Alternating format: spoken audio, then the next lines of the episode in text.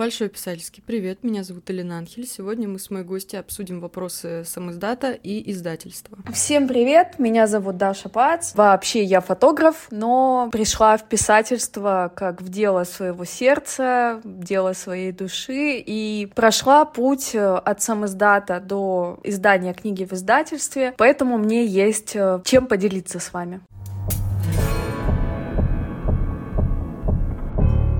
Давай начнем наш разговор, что вообще нужно учитывать перед тем, как становиться на путь издательства, издания самой себя. А, ну, я, наверное, хочу начать с того, что писательство в России, в Российской Федерации, это, наверное, путь только для самых смелых, для самых сильных, для самых стойких, потому что нужно запастись терпением, нужно понимать, что вас ждет очень нелегкий путь. И, к сожалению, на момент, когда у вас уже готово произведение, надо понимать, что, скорее всего, оно никому, кроме вас, не нужно. Поэтому вам необходимо верить в себя в первую очередь и действовать согласно плану, потому что э, я знаю очень мало примеров, когда писатели просто что-то создали, написали произведение, написали книгу, и тут же их с распростертыми объятиями приняли во все издательства, начали драться за их работу. Такого, конечно, даже если такое и бывает, то очень редко. Ну, я с тобой согласна, потому что лично мне никаких примеров того, что, ну, по крайней мере, в современности нашей, да, не попадалось, когда издательства дрались за какого-то автора, хотя у нас была история с э, «Летом в пионерском галстуке», которые все очень хотели себе, но сейчас уже не хотят. А, да, но это, опять же, это почему произошло? Потому что девочки изначально были большими молодцами, а, молодечиками и раскрутились самостоятельно. То есть, если на данный момент э, вы никому неизвестный автор, то придется смириться с тем, что придется стать кому-то известным автором, чтобы повторить судьбу лета в пионерском лагере. Галстуки вроде. Да, да, галстуки, галстуки, да, да. Так, ну и вот говоря о том, что они самостоятельно раскрутились, вообще с чего начинается, начинался у тебя путь раскрутки? Мой путь начался со штурма разных каналов, скажем так. Я начинала раскручивать свою книгу в 2020 году. Как раз она была к тому моменту готова. И что делала я изначально? Во-первых, я создала аккаунт на Ватпаде и выложила туда первую, ну, где первых 9 глав, кажется, первых 9 глав, да. И так как у меня был э, свой собственный ресурс в виде инстаграм-аккаунта, хоть и небольшого по современным меркам, но все же 4000 подписчиков, я рассказала людям в сторис, что вот так и так, прикиньте, я не только фотограф, но я еще и писатель. И благодаря этому у меня появились там первые 10 читателей, что уже неплохо, потому что когда вы пишете книгу, вы не можете объективно оценить, что вы там написали, и лично мне казалось, э, что это какой-то вообще бред сумасшедшего, никто никогда читать не будет. А, поэтому даже первые 10 читателей — это уже неплохо. На Ватпаде я занималась совместными чтениями. Что это значит? Это когда кто-то читает вашу работу, а вы читаете работу этого человека. И, кроме того, я завела аккаунт в ТикТоке и начала тоже его раскручивать. Сначала это все, конечно, было тяжело, потому что новая какая-то сфера, запись видео, это все не непросто. Это тоже надо иметь терпение, дисциплину. И в конце концов, э, до событий прошлого года, когда ТикТок заблокировали, у меня набралось 30 тысяч подписчиков там. А, конечно же, с них, дай бог, чтобы там один процент ознакомился с творчеством, но все же, все же а, это тоже мне помогло. Это что касаемо бесплатных методов продвижения. Платные методы продвижения — это, конечно же, обзоры от книжных блогеров. И я бы всем, кто занимается или пытается или хочет заняться сам издатом и издавать свои книги или одну книгу, неважно, я бы рекомендовала собирать деньги и обратить внимание именно на этот канал продвижения, потому что, по моему опыту, он один из самых, наверное, эффективных, потому что кроме того, что вы знакомитесь с книжниками, с книжными блогерами, заводите какие-то отношения, связи, вы тем самым нарабатываете медийность. А, но это не работает так, что вы заказываете обзор у одного человека и на этом все. Чем чаще вы мелькаете у книжников, тем больше вас хотят прочесть. Ну и да, надо быть готовыми к тому, что несмотря на то, что вы платите деньги за обзор, это не значит, что обзор будет хвалебным. Надо быть готовыми к тому, что вас могут и обосрать за ваши же деньги, но в этом, мне кажется, честность. Да, вы становитесь медийным, и в конце концов можно посмотреть на это с той точки зрения, что черный пиар — это тоже пиар. Ну, слушай, во-первых, хочу сказать, что 4000 подписчиков в Инстаграме и 30 тысяч подписчиков в ТикТоке — это, ну, достаточно неплохая цифра для старта. А во-вторых, насчет черного пиара, ну, мне кажется, тут смотря как тебя зачернят, если можно так сказать, потому что если тебя просто снимут как, ну вот, смотрите, ребята, прочитала плохую книгу, то я думаю, это будет не особо интересно. А вот если это снимает кто-то вроде Энтони Юлая, то тут уже, ну, кому что. И вот такой у меня еще вопрос. Ты сказала про книжных блогеров. Какую именно платформу ты имеешь в виду? То есть это обзоры на Ютубе, там, в Инстаграме или в Телеграме? Потому что в Телеграме, поскольку я веду свой канал, это, в принципе, одна из моих, ну, основных соцсетей, другими я особо не занимаюсь, то там очень мало каналов таких продвинутых, в которых можно взять рекламу. И вообще в Телеграме все с рекламой, ну, достаточно плохо, потому что обычно на нее даже не вывешивают какой-то прайс, то есть тебе нужно человеку лично писать, и то не факт, что ты ему напишешь, потому что не все указывают свои личные аккаунты. По поводу площадок, на которых рекламироваться, на которых э, заказывать обзоры, все зависит э, от э, ваших финансовых возможностей. Я сотрудничала в основном с инстаграм-блогерами, даже не в основном, а вот прям с инстаграм-блогерами, с, с бук, букстаграмом, потому что стоимость обзора на YouTube для меня была непосильной. То есть э, из того, что я узнавала, это от 7 тысяч рублей за упоминание книги в обзоре каком-либо. То есть а целенаправленно, чтобы обзор на твою книгу, это я даже боюсь себе представить. Насчет Антони Юлая, ты знаешь, мне кажется, многие были бы не против попасть к нему на любой вообще обзор, негативный, позитивный. Но у меня есть ощущение, что он не берет деньги. Есть, есть такое подозрение, но я не могу быть уверена. Что касаемо инстаграм-блогеров, то тут тоже сумма варьируется где-то в пределах от полторы, от полторы тысячи рублей до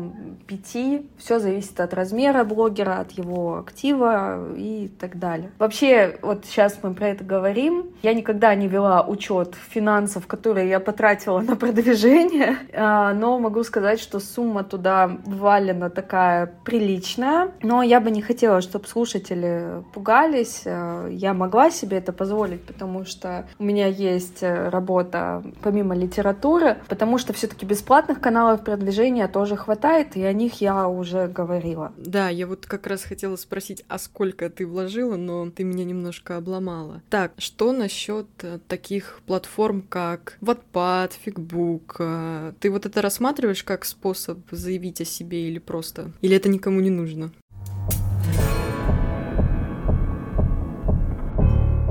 Опять же, что касаемо отпада, что касаемо фигбука, а, ну и про сумму. Я, в принципе, сейчас могу ответить про отпад фигбук и примерно прикинуть, сколько я потратила. Смотри, мне кажется, ну, я говорю только о своем опыте. Я не знаю, как э, у кого. И, опять же, я знаю, что многие книги с Wattpad печатались с тем же АСТ.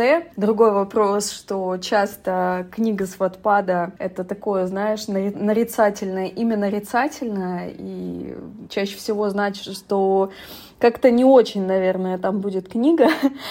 А, к сожалению, наверное. Мне Wattpad не очень сильно помог, несмотря на то, что в какой-то момент а, на меня обратило внимание, есть там сообщество, которое называется «Белая гвардия», они а, находят достойные произведения, добавляют, скажем так, в свой реестр, и так вышло, что многие из этих, из их работ, на которые они обращали внимание, вышли в том же издательстве, в котором напечаталась впоследствии я в Руграм. Знаю, что несколько книг у них в Эксмо вышли, то есть э, это можно считать способом тоже заявить о себе. Но как по мне, Wattpad — это такая площадка, где ты можешь заявить о себе, если ты пишешь то, что попадает в мейнстрим скажем так. Честно говоря, даже не знаю, что сейчас э, в писательском мейнстриме, но мне кажется, это те же темы, которые были там год, два, три назад. Это какие-нибудь клишированные истории от любви до ненависти, да,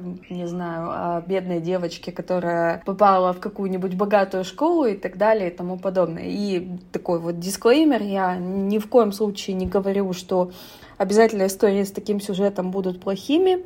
А, нет, э, это, это точно не так, просто факт есть факт. На Ватпаде можно раскрутиться, если ты пишешь то, что попадает в мейнстрим. Это такое мое мнение и мое наблюдение. Если же ты пишешь что-то свое, если же ты не укладываешься в какие-то рамки текущие, то там, конечно же, будет гораздо сложнее и донести читателям, что твою историю нужно прочесть, э, тоже будет сложнее сложнее. Насчет фигбука у меня опыт еще хуже. Я на фигбук пришла уже после того, как у меня была написана книга, и после того, как э, уже какая-то медийность у меня была. Я начала писать фанфики после того, как написала книгу. То есть уже достаточно взрослом, таком осознанном возрасте. Мне лет 25 было. И насчет фигбука и раскрутки там своего творчества, именно оригинального, не фанфикшена, мне сложно что-либо сказать, потому что я пыталась заливать туда книгу, она не набрала вообще ничего, но в то же время я знаю, что ты там продвигаешься со своими оригинальными историями. Поэтому мой опыт тут, наверное, не релевантен. Ну, счет того, что я там продвигаюсь со своими оригинальными историями, э, этот путь у меня закончился в декабре, я ушла с Фигбук, окончательно удалила оттуда все свои работы и закрыла аккаунт. Почему? Ну, во-первых, к тому, что ты сказала про Wattpad, я согласна, потому что, ну, я туда заходила, знаешь, на месяц где-то, просто попробовала, выложила, посмотрела два просмотра, ага, и удалилась. Вот, в принципе, такая история. Но а, такие площадки с фанфикшеном и какими-то банальными работами, в них сосредоточена в целом, ну, целевая аудитория, можно так сказать. И с другими авторами, которые точно так же сидят и, блин, что мне делать с двумя просмотрами? Можно обмениваться отзывами, и потом наверняка у тебя из этих обменов найдется какой-нибудь читатель. Да и ты тоже, в принципе, найдешь того, кого ты можешь прочитать. А почему из фигбука ушла, это вот отдельный вопрос. Просто у меня нет отдельного подкаста на эту тему, и мне как бы, ну вот, я минуту сейчас а, своим чувствам уделю, прошу прощения. Потому что, если так судить, то вот пад, если я не ошибаюсь, это иностранная платформа, а фигбук — это российская. И, как мы знаем, в связи с последними событиями, ну, не очень безопасно, условно говоря, выкладываться на фигбук. Во-первых, потому что они меняли несколько раз политику конфиденциальности. Во-вторых, потому что они там обещали устроить какой-то слэшбук, куда мы будем э, сбрасывать всех неугодных законодательству автору. И это как бы просто такая яма, куда всех виноватых запихнули, и потом просто, ха, смотрите, там запрещенное. Ну, то есть, э, это уже не совсем безопасная платформа. И если так судить, то, наверное,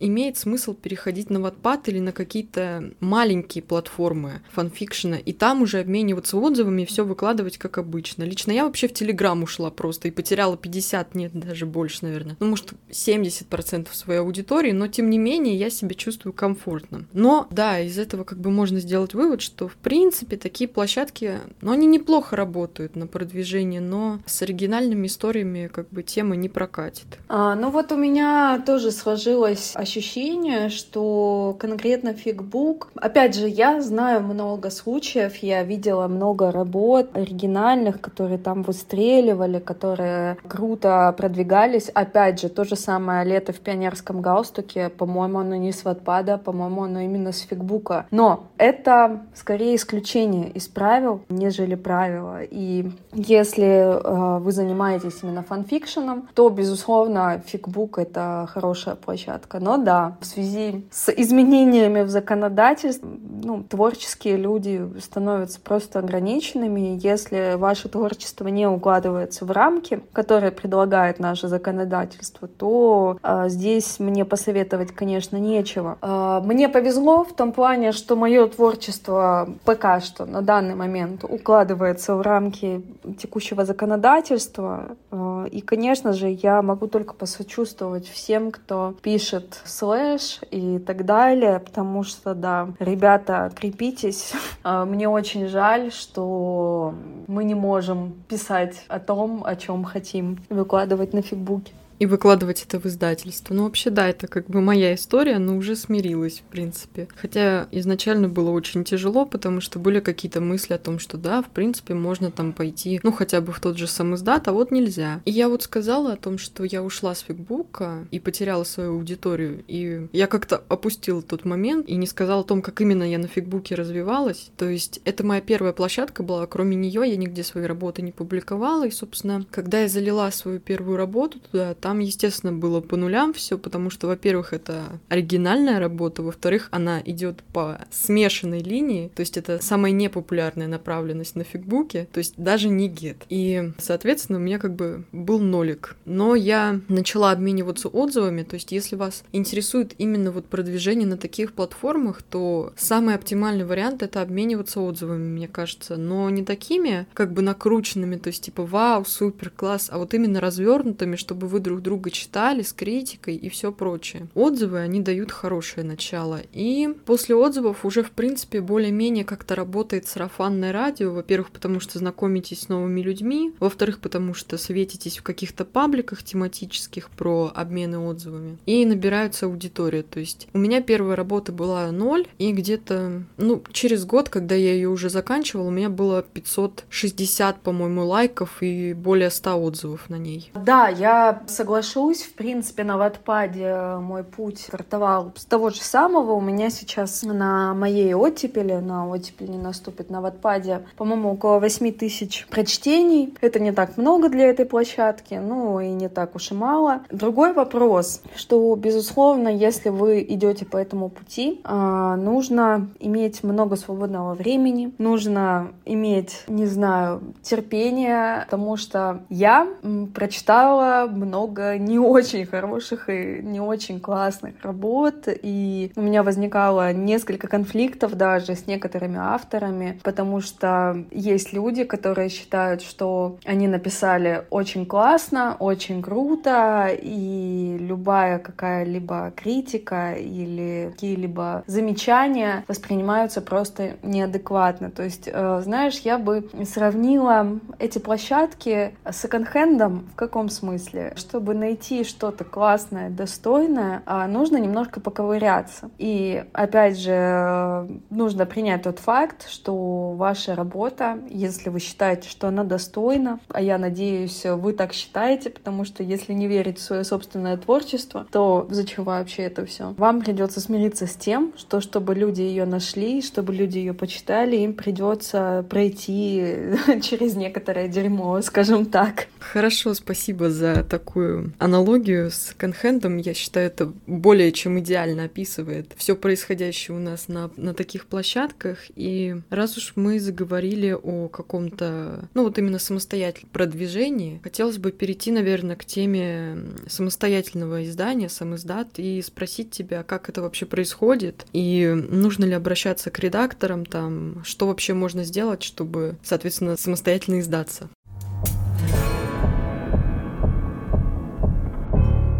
Существует несколько площадок для самоиздата. Наверное, самая популярная в России — это Ридера. Я с помощью нее и издавалась. Что я могу сказать? Опять же, для того, чтобы издаться, для того, чтобы подержать в руках свою бумажную книгу, нужно денежка. Нужна денежка. Потому что бесплатно, к сожалению, никто этим не занимается. И стоит сказать, что прежде чем идти в самоиздат, я отправляла рукописи в издательство. Но тут есть момент. Ждать ответ от издательства можно несколько месяцев. Это в лучшем случае. Стандартно это полгода. Готовы ли вы ждать просто полгода с моря погоды? Ну, это такой вопрос, да, открытый. Поэтому, наверное, если бы я сейчас заново проходила этот путь, я бы сразу занялась сам издатом, а, сразу печатала книги и сразу шла к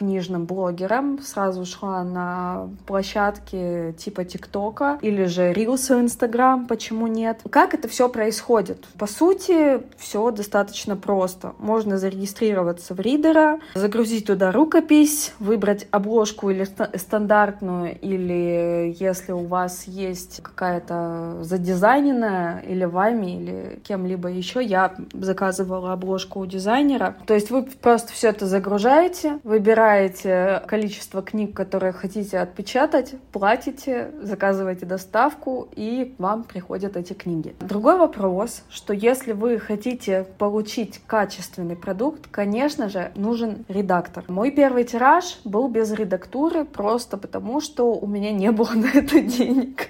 Я уже столько потратила денег на все остальное, что я заказала только корректуру, а я надеюсь, все понимают разницу между корректором и редактором. Ну, корректор исправляет какие-то такие опечаточки, пунктуация, орфография, а редактор проводит более глубокую работу. Так вот, и, конечно, конечно, мне указывали неоднократно на то, что вот там книги не хватает редактуры и так далее. Потому что в конце концов, каким бы вы грамотным человеком не были, работа, которая включает в себя огромное количество материала, ну, ее отредактировать самостоятельно, наверное, просто невозможно. Да, это, это, это невозможно. У вас будет замылен глаз э, и так далее. Поэтому, да, конечно, я бы рекомендовала подключить подключать помощь стороннюю. Может, у вас есть кто-то знакомый с филологическим образованием, который поможет вам это сделать на первоначальном этапе хотя бы за не очень большие деньги. Но да, если вы печатаетесь не просто для того, чтобы подержать в руках свою книгу, а для того, чтобы продвигаться с помощью этих экземпляров, чтобы идти там к блогерам и так далее, то продукт должен быть э, нормальный, достойный, э, чтобы не стыдно было, скажем так. Я поняла, я с тобой согласна, потому что лично у меня, ну вот, например, когда я в свой же канал там пишу какие-то обзоры на книги, то у меня такая политика, если вы начинающий писатель, или если вы просто пишете, ну, по каким-то меркам, я не знаю, средненько, там, посредственно, хотя я такими рамками никого не ограничиваю, но просто общими словами, если выражаться, то э, пишите, пожалуйста, учитесь, это замечательно, но только не в том случае, если вы продаете это за деньги, потому что если я трачу свои кровные, ну, 500 рублей рублей и получаю смерть, то это, конечно, очень неприятно и очень обидно. Да, сто процентов. То есть, знаешь, мне кажется, все остальное не так важно, как хорошо отредактированная книга, потому что это элементарное уважение к своему читателю. Если вы выкладываетесь на бесплатных площадках, там еще можно как-то обойтись без редактуры, да, но при этом не зря на фигбуке том же есть беты, да, и так далее. В любом случае редактура — это уважение к своему читателю. Неважно, платно, бесплатно вы предоставляете свою работу. Но вот говоря о самостоятельном издании, о продвижении, вообще раскрутке, корректуре, для этого же, для того, чтобы свои вот и напечатанные книги куда-то отдала и вообще могла их напечатать, нужны же читатели, соответственно, правильно? Да, безусловно, безусловно, логично. Поэтому прежде чем печатать книги, имеет смысл э, набрать какую-нибудь никакую медийность. Вот то, о чем я говорила, это ТикТок, например. Вот ты мне говорила, 30 тысяч в ТикТоке это немало, и да, но это все происходило с нуля, то есть я с нуля туда пришла. Если у меня получилось, то и у вас э, сто процентов получится. Поэтому, безусловно, нужна медийность, нужны люди, и для начала я бы рекомендовала заручиться поддержкой тех людей, которых вы знаете. Тут вы столкнетесь с тем, что, скорее всего, никто не будет от вас ожидать чего-то сверхъестественного, и многие из э, близких, даже самых близких людей, будут снисходительно браться за вашу литературу. У меня такое происходит по сей день, когда кто-то, наконец-таки, из моего окружения доходит до моего литературного творчества, я постоянно слышу фразы о том, что ого, я там ожидала худшего и так далее. То есть вам нужно набрать отзывов и нужно штурмовать все площадки, которые вам доступны, которые вам близки. То есть для меня э, видеоформат TikTok был наиболее, наверное, оптимальным. Сейчас, я повторюсь, это, скорее всего, рилсы. Я думаю, что рилсы в этом плане должны работать в Инстаграме хорошо. Да, нужно быть готовым к тому, что помимо того, что вы написали книгу, вам нужно научиться ее продавать, не прибедняясь, отбросив все сомнения, нужно убеждать людей, что люди должны ее прочитать. Да, я вот просто как раз хотела уточнить момент, что, ну, нет смысла как бы покупать покупать какой-то тираж, если нет тех, кто хочет его себе получить. Вот. И насчет близких людей, которые относятся с какой-то предвзятостью, я согласна, потому что, например, моя мама до сих пор не знает, что я что-то пишу, хотя, мне кажется, она догадывается, но... И вот своим друзьям я когда какие-то кусочки скидывала, еще в самом-самом начале, то есть это какой год, ну, может быть, 17-й, но это было немножко комично. А сейчас, вот, например, я знакомлюсь с новыми людьми, я сразу говорю, я писательница, и они такие, о, ничего себе, и и э, вот моя новая подруга, она вообще не хотела как-то спрашивать у меня про то, что я пишу, потому что она думала, что это будет, опять же, именно нарицательная книга с Ватпада, но, наверное, мне удалось ее как-то приятно удивить, раз она меня все время хвалит, в общем-то. И опять же, возвращаясь к теме читателей, подписчиков вообще, если для самоздата, ну, как бы однозначно нужны те, кто уже хочет себе приобрести твою книгу, то что насчет издательства? Есть ли какой-то порог медийности для входа в издательство, чтобы тебя туда приняли? Или можно прийти, ну, как бы неизвестным?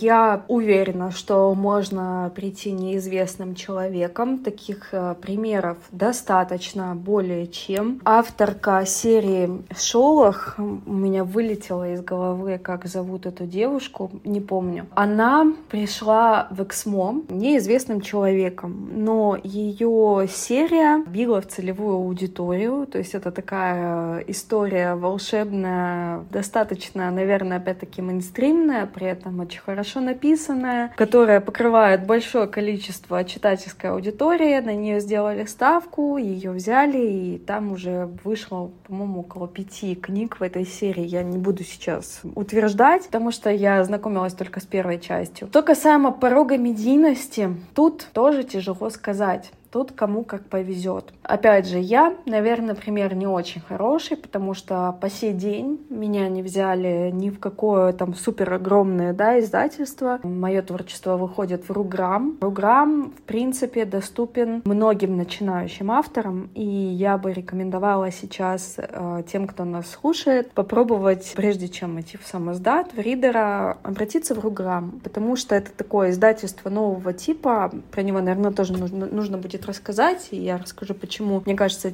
это хорошим вариантом. Но что касаемо больших, крупных издательств, я в любом случае посоветовала бы пробовать. Пробовать отправлять рукописи, на каком бы этапе вы ни находились сейчас. Конечно, будет лучше, если у вас уже есть какая-то аудитория, а потому что даже в сопроводительном письме, когда вы пишете в издательство, вы указываете, что у вас есть, чем вы располагаете, какими ресурсами. Сейчас мало кто готов взять автора никому неизвестного, просто потому что это там супер классная какая-то литература. К сожалению, мы живем в такое время, когда если у вас ничего нет, кроме вашей рукописи, вас вряд ли куда-либо возьмут. С другой стороны, это время как плохое, так и хорошее, потому что жили мы с вами там 30 лет назад, то не у каждого из нас была бы возможность что-либо написать и заявить об этом миру. То есть мы, с одной стороны, обладаем более широкими возможностями,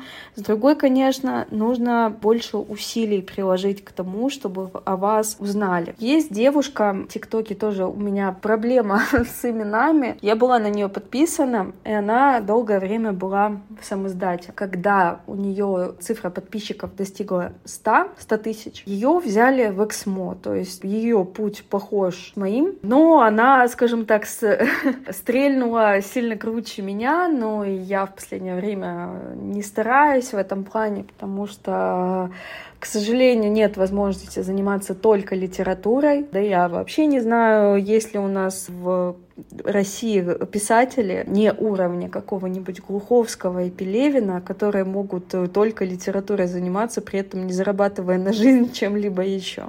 Ну, слушай, ты меня сейчас удивила, конечно, с тем, что можно прийти совершенно неизвестным человеком, потому что, ну, например, вот те авторы авторки, с которыми я знакома, и которые так или иначе где-то издаются, то у них везде цифры в соцсетях, они как бы, ну, не ниже четырех, скажем так, тысяч. И как бы мне ни разу не попадалось на глаза примера, когда человек вот просто пришел, Word закрыл и сказал, здравствуйте, смотрите, вот у меня есть такая рукопись, как вам, как вам идея? И они такие, о, да, мы ее берем. Ну, то есть с таким я не встречалась. И еще вот такой вот уточняющий вопрос. А что за сопроводительное письмо в издательство? Что в нем нужно писать? Да, это очень важная вещь, на мой взгляд, об этом говорят все редакторы, короче, все. Там просят написать о вас. И важное уточнение, что там не надо писать, не знаю, свой знак зодиака образно, да, а там вы должны написать все свои заслуги литературные и медийные, которыми обладаете на текущий момент. То есть есть у вас отзывы от книжных блогеров, вы прикладываете ссылочки. Есть у вас аккаунт где-нибудь в какой-либо соцсети с каким-то количеством подписчиков, вы прикладываете тоже ссылку.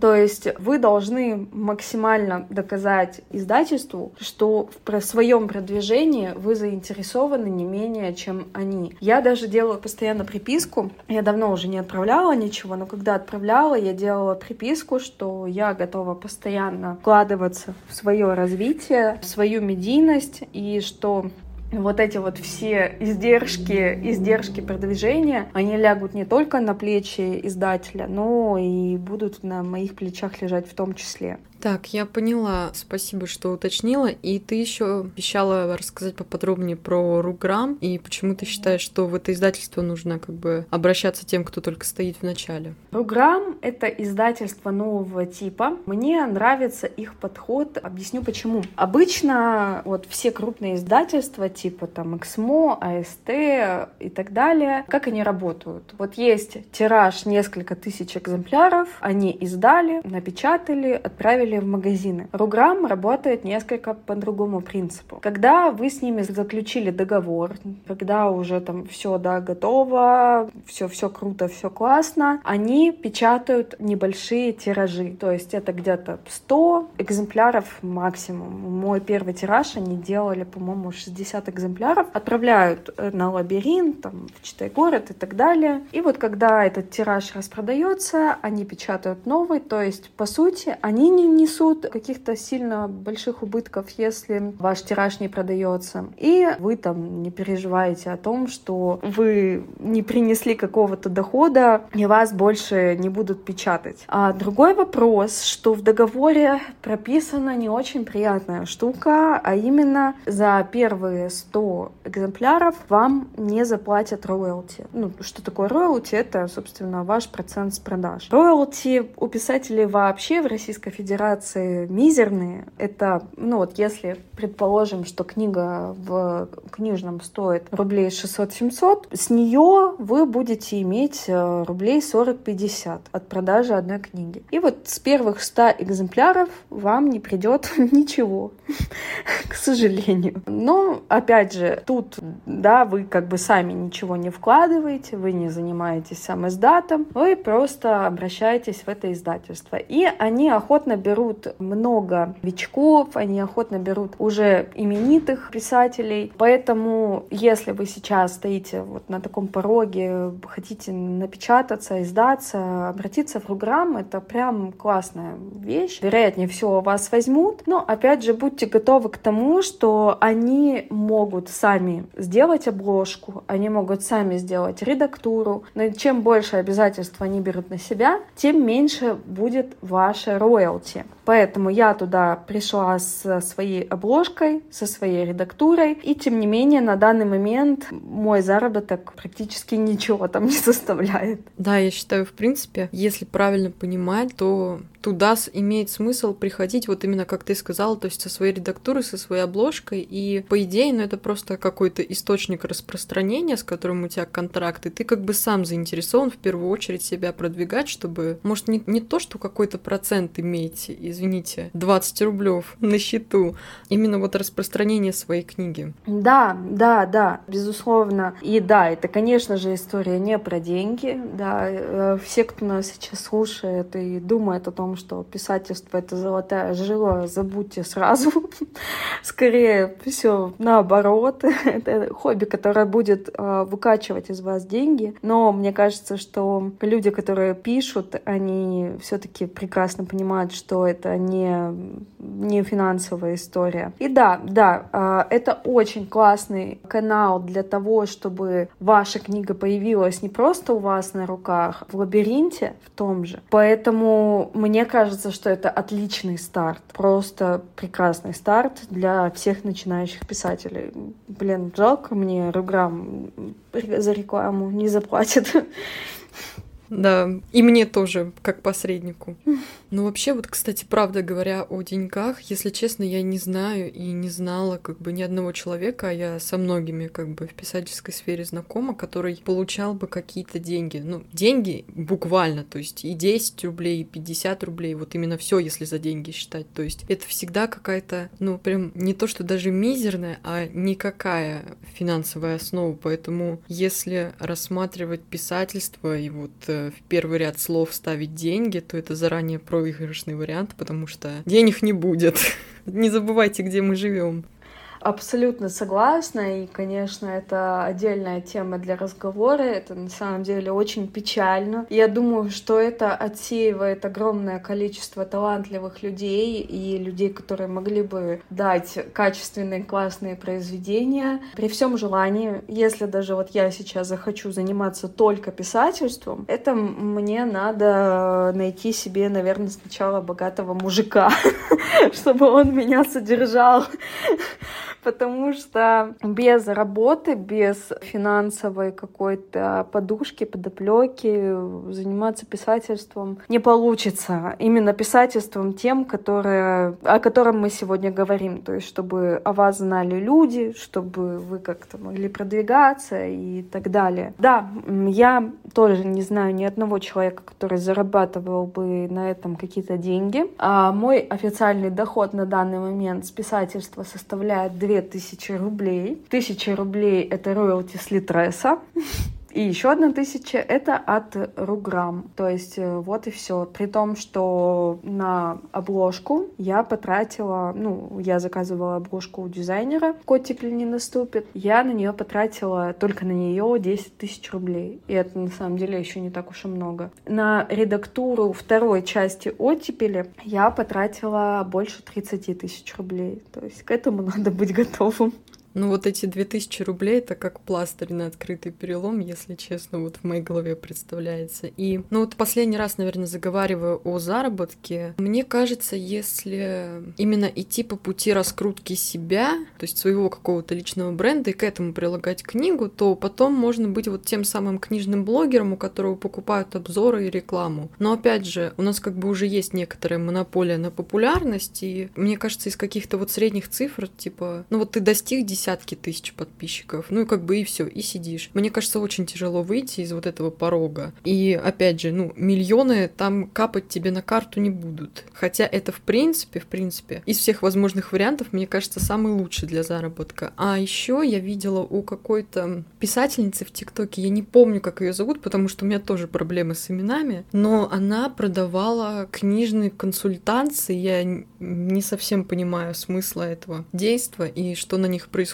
но, в общем, это что-то вроде вы с ней созваниваетесь, ты показываешь, что тебе не нравится, она такая, так, ну вот-вот, то все, не то вот это вот исправляю. В общем, какое-то наставничество только за пятнашку. А, да, по поводу, вот по поводу медийности, да, ты сказала, ну, смотри, у меня тут есть такой небольшой контраргумент. Я уже говорила, да, что у меня был, ну, и есть на данный момент аккаунт в Инстаграме, и изначально я в нем раскручивалась как фотограф, и по сей день я веду его как фотограф. Людям очень непросто, и люди не очень-то и хотят интересоваться как каким-то новым видом твоей деятельности. То есть если даже ты книжный блогер, тут ты говоришь, я вот написал книгу, мне кажется, что большинство аудитории, ну, всерьез это не воспримут. И в любом случае придется доказывать, придется вот прогрызать себе этот путь и, не знаю, чуть ли не заставлять, знаешь, как этот э, мем сейчас есть. С... Есть сериал про Дамера, про серийного маньяка от, от Netflix, новый вышел, и мем расфорсился, что вот он стоит такой с ножом, угрожает и заставляет что-то там на телеке смотреть. Так вот, мне кажется, что мы примерно тем же самым, знаешь, занимаемся, типа заставляем буквально первых читателей прочесть наши работы для того, чтобы заявить, для того, чтобы сказать, что я не говно написал, вот, идите, читайте, там все клево, там все интересно. Поэтому вне зависимости от уровня медийности текущей вашей, если вы не заявляли нигде до текущего момента, что вы писатель, заставить человека пойти и прочитать, это очень тяжело. То есть это, этот вид творчества, он, повторюсь, только для сильных духом, потому что, например, те же художники, они показали свою работу, и люди вот сразу оценили. Пойти и прочесть, это, конечно, надо приложить какое-то усилие. Давай добавим еще к этому ко всему проблему пиратства, проблему того, что люди не хотят платить за писательский труд, он максимально обесценен. Короче, а, мне кажется, люди, которые слушают сейчас этот подкаст, они думают, да ну его в баню, это ваше писательство, что-то все очень сложно, пойду там, не знаю, в какой-то другой вид деятельности. Ну, на самом деле, возможно, это и хорошо, с одной стороны, потому что выживает сильнейший и выживает реально тот, кто, как бы так сказать, кто действительно хочет заявлять о себе, кто действительно э, серьезно настроен и кто готов, готов бороться вот со всеми этими обстоятельствами. А, насчет мема, да, я согласна, потому что, ну, это буквально выглядит именно так, и вообще, в принципе, в нашей деятельности оно все сводится к тому, что, ну вот, продай себя, как бы, и все. Это такая писательская проституция, не знаю, как это еще назвать. И заметь, кстати, ты сказала про художников, про то, что ну вот э, на них глянули и сразу рисунок там, э, я не знаю, дизайн оценили. А в писательстве нужно прочитать. Так у нас еще и у писателей, у писательниц нет своего какого-то такого сплоченного комьюнити. То есть у художников, ну у них буквально куча сообществ, э, куча вот именно тематических каких-то, я не знаю, отделов у сайта. Извиняюсь за неправильное слово, но в общем, я думаю, все поняли. То есть большое вот сообщество по интересам у них есть, в котором они между собой общаются, знакомятся и так далее. А у писателей с этим все как-то очень сложно, потому что, ну, в ТикТоке там мелькает человек, ну, 5-6 таких более-менее популярных, в том числе и ты, как бы, да, и все, и больше ничего нету. И к тому же, я почему вообще подкаст захотела записать? Потому что, когда я искала что-то для себя, для писательницы в этой сфере, я ничего толкового не нашла. То есть там в основном это просто люди записывают какие-то уроки, уроки, то есть как писать описание, как делать персонажей, а вот какие-то насущные наши темы никто почему-то не обсуждает. И как бы мы одинокие, так еще и бедные. Я, я тебе говорю сейчас, вот так, такое воодушевляющее у нас с тобой общение.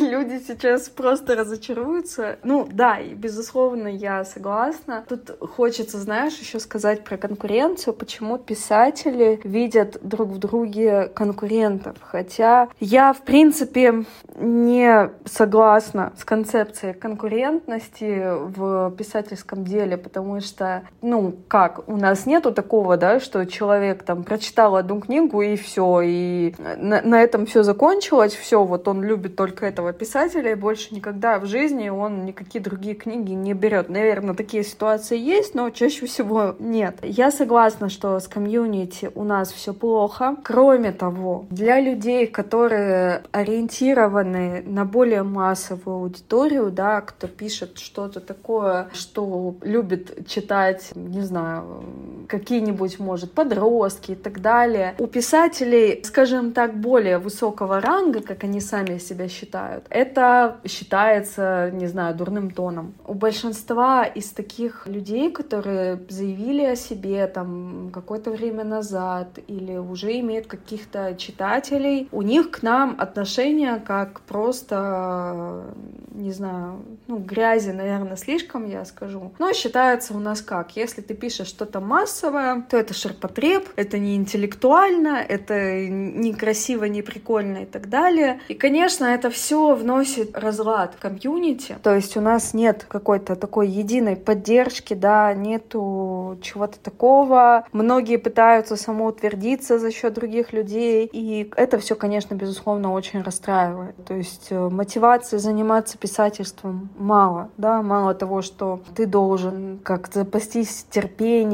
Ты, вот мало того, что написать книгу, это, извиняюсь, вообще нелегко, да, мы сегодня об этом не говорим, мы говорим о том, что уже после произошло, но сам процесс — это невероятно сложная задача, так еще и после этого всего ты должен вложить очень много усилий, и в конце концов, вероятнее всего, не получить поддержки, не получить какого-то, не знаю, доброго слова от тех же коллег, будешь получать, возможно, презрение. Да, в плане комьюнити у нас, конечно, все очень плохо. Ну вот у меня была попытка, да, э, это вот в том числе, почему мы познакомились, это я пыталась создать чатик, приводить людей из ТикТока. У меня, в принципе, можно сказать, получилось, несмотря на то, что чатик у нас совсем небольшой. Но даже если вы нашли там 10 человек единомышленников, я считаю, что это уже очень классно, это уже круто. Опять же, другой вопрос, что многие люди ищут себе эти чаты, ищут эту поддержку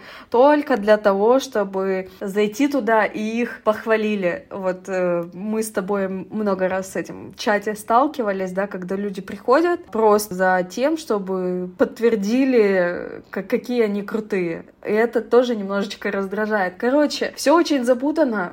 Этот путь, он такой, он очень-очень нелегкий, очень непростой. А, я могу только пожелать всем сил и терпения, кто решил на него встать. Я согласна насчет того, что у нас нет вот этой вот сложности, да я, в принципе, об этом первое сказала. И, ну вот если продолжать твою мысль о том, что у нас есть люди, которые уже как-то в прошлом о себе заявили, сейчас они не ставят никого наравне с собой, скажем так. Я вообще, на самом деле, против этого понятия, то есть я его называю судейством. Как говорил Чацкий, а судьи кто? Потому что, ну, например, даже если у нас появляется какой-то литературный конкурс, то там в жюри будут люди, ну, вот такие вот уже в возрасте старой закалки, старой школы, которые вот пишут деревенскую прозу и всех вот к этому подгоняют. И если ты туда принесешь какую-нибудь фантастику, то тебя не примут, скажут, ну, что это за детский лепет, как бы, вот напишешь что-то серьезное, по-русски меланхоличное, тогда мы тебя к себе возьмем, сделаем таким же угрюмым, как и мы все. Вот. И говоря о критике какой-то в нашем сообществе, ну тут даже, знаешь, критику сложно получить иной раз, потому что вот у нас именно нету этой какой-то точности, то есть мы не знаем конкретно, куда мы можем прийти, вот в какое там, я не знаю, приложение, в какую группу, чтобы с кем-то пообщаться в этом деле. То есть это нужно как-то знакомиться из-под тишка, что-то там, а вот именно устоявшегося какого-то средства для общения между писателями его нету. Но я надеюсь, наш наш э, подкаст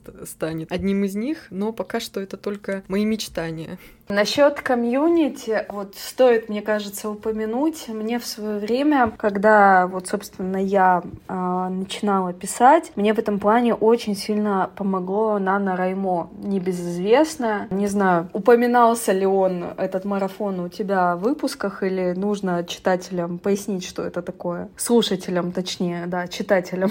ну и читателям, и слушателям. А, да, поясни, пожалуйста, потому что мы об этом еще не говорили. Нана Раймо, на мой взгляд, это очень крутая вещь. Это всемирный писательский марафон, который проходит ежегодно в ноябре. Дословно это месяц, вот с 1 ноября по 30 ноября, когда вы пишете свою книгу, свою работу. И это такой своеобразный челлендж, где вы должны написать 50 тысяч слов за месяц. И он бы не был таким классным, таким замечательным, если бы писатели со всего мира не объединялись в свои какие-то комьюнити. И русскоязычная комьюнити тоже существует. Есть чаты, ссылки на, на эти чаты можно находить вот прям с официальным официального сайта можно переходить. Собственно, так я и заручилась, скажем так, первой поддержкой, потому что кроме меня, начинающей, были точно такие же начинающие люди, которые знают прекрасно о всех этих тяготах писательских, о том, как это непросто, как это тяжело бывает э, сесть и заставить себя писать. Поэтому, если вы хотите написать свою книгу, но все еще никак не можете к ней подступиться, очень рекомендую вам обратить внимание на Нана Раймо. Он, конечно, еще не скоро, но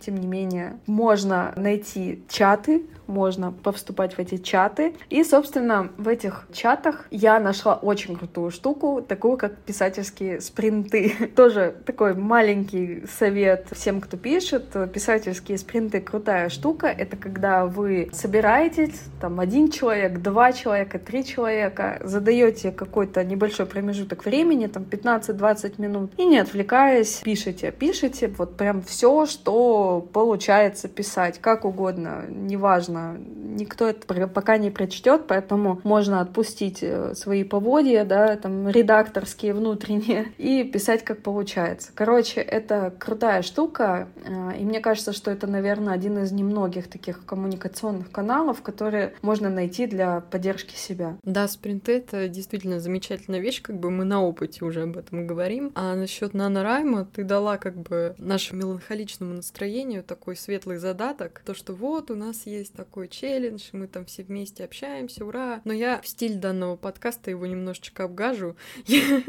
если мне это простительно. Но вообще, нанорайма — это действительно Раймо. Ладно, хорошо. Я оставлю, если этот подкаст вы слушаете на, на Ютубе или в Телеграме, то я напишу в описании э, все понятия, о чем говорили сегодня, чтобы вы могли их найти. Ну так вот, этот челлендж — это хорошая вещь для того, чтобы себя как-то прокачать, потому что если кажется, что 50 тысяч слов — это вроде, ну, вроде вот 50 тысяч слов, а что я в месяц столько не пишу, то на самом деле это очень много, и я проходила этот челлендж, по-моему, два года назад, и я его закончила на, на день раньше, по-моему, не знаю, но мне это обернулось большим выгоранием, то есть это очень серьезная нагрузка, и если вы какие-то большие объемы текста до этого не писали, ну, то есть, условно говоря, если вы на него придете с одной головой, то это может быть очень-очень-очень тяжело, и если можно так сказать, то травмоопасно, потому что писать нужно будет каждый день. И я не помню, сколько слов в день, это примерно 50 тысяч на 30 разделить. Ну, короче, 1666 примерно так вот. Такой объем слов в день. И с чатом, кстати, на Нарайма он очень большой, там больше 10 тысяч человек, по-моему. И там тоже как раз вот эти вот спринты проводят, ты же оттуда их подчерпнула. Но у меня не очень хорошие отношения сложились с его участниками. Ну, я не знаю, может, я на такой поток попала или что, просто, ну, мне они показались все немножко, ну, как сказать, душнилами.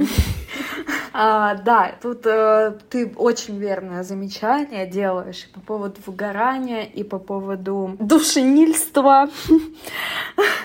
Тут, знаешь, можно дать тоже такой совет. Я тоже столкнулась с выгоранием после первого нанораймо, но, несмотря на это, я все равно все еще рекомендую всем в нем участвовать, особенно тем, кто не умеет писать в потоке, не умеет писать много. Тут просто, да, тут надо понимать, что после этого всего вам придется дать себе отдых. После этого всего придется как-то не строить от себя каких-то ожиданий. Я помню, после первого нана для меня было большим-большим ударом то, что из 50 тысяч слов мне пришлось на редактуре удалить как минимум половину. Тем не менее, это все равно был очень классный опыт. Он научил меня писать быстро, писать много. По поводу душнильства. Найти свое комьюнити и так сложно. Но давай так, из 10 тысяч человек все-таки кого-то-то, хоть одного человечка-то мы можем правильно выцепить нормального, адекватного. Поэтому это, опять же, сравнение с секонд-хендом или сравнение с просто обычной жизнью. Мы же не общаемся с каждым встречным, поперечным, да, поэтому тут главное желание, если получилось найти кого-то, с кем совпадают интересы, то может э, поддержать вас, а вы можете поддержать его на этой нелегкой стезе, то держитесь, пожалуйста, за этих людей, как за зеницу ока.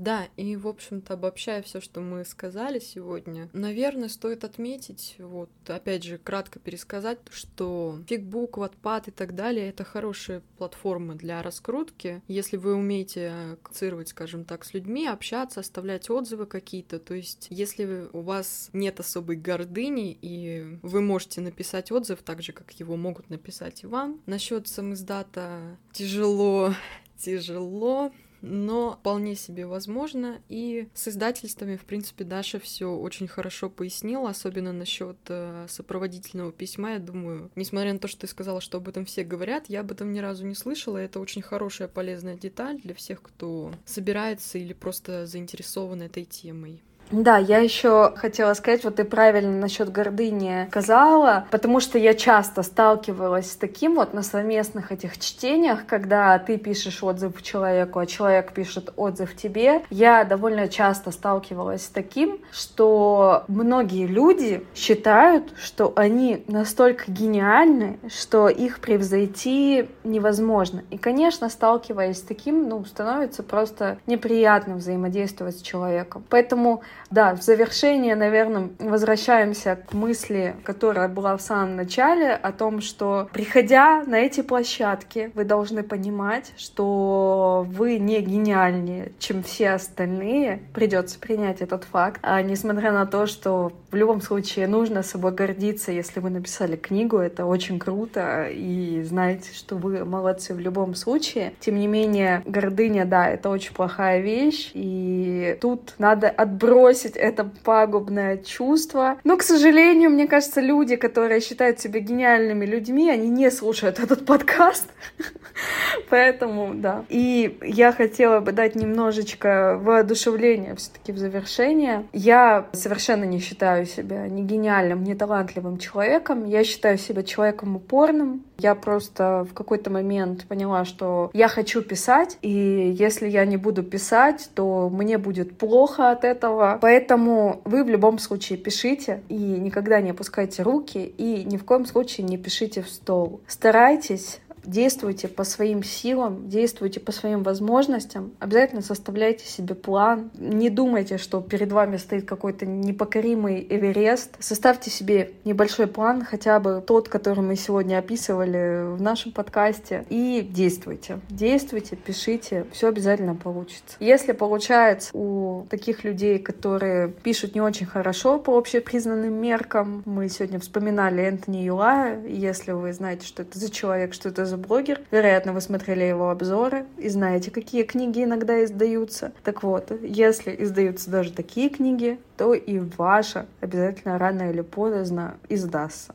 В общем, Даша, большое спасибо, что ты согласилась записать со мной подкаст, потому что, ну, я немножечко волновалась и побаивалась даже тебя звать, но в итоге у нас получилось очень комфортно, очень уютно, пусть и немножко грустно. И я считаю, что местами это было даже достаточно смешно, может быть и трагично, не знаю. В общем, мы здесь устроили трагикомедию писательскую и... Слушай, но у нас все прям в духе русской литературы, да? Хтонь, трагедия, но с таким с юморком.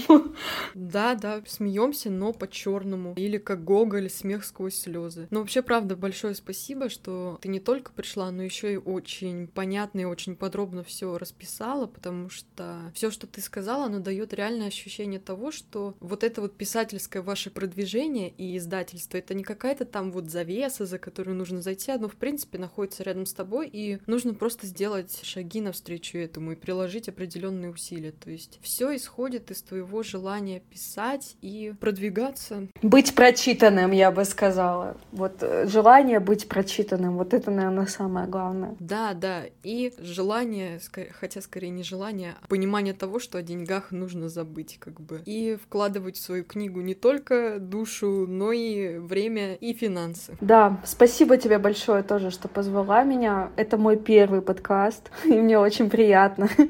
Мне прям очень очень ценно, что ты позвала меня. Я надеюсь, что те, кто нас послушает, почерпнут что-то полезное. И да, в принципе, я всегда готова ответить на вопросы, поэтому если вдруг у слушателей они возникнут, пусть пишут. Я готова делиться опытом. Ну, надеюсь, этот опыт был для тебя полезен, как твой первый подкаст. Думаю, можно теперь уже окончательно попрощаться. Всем пока, всем успехов в писательском продвижении и услышимся в следующем подкасте.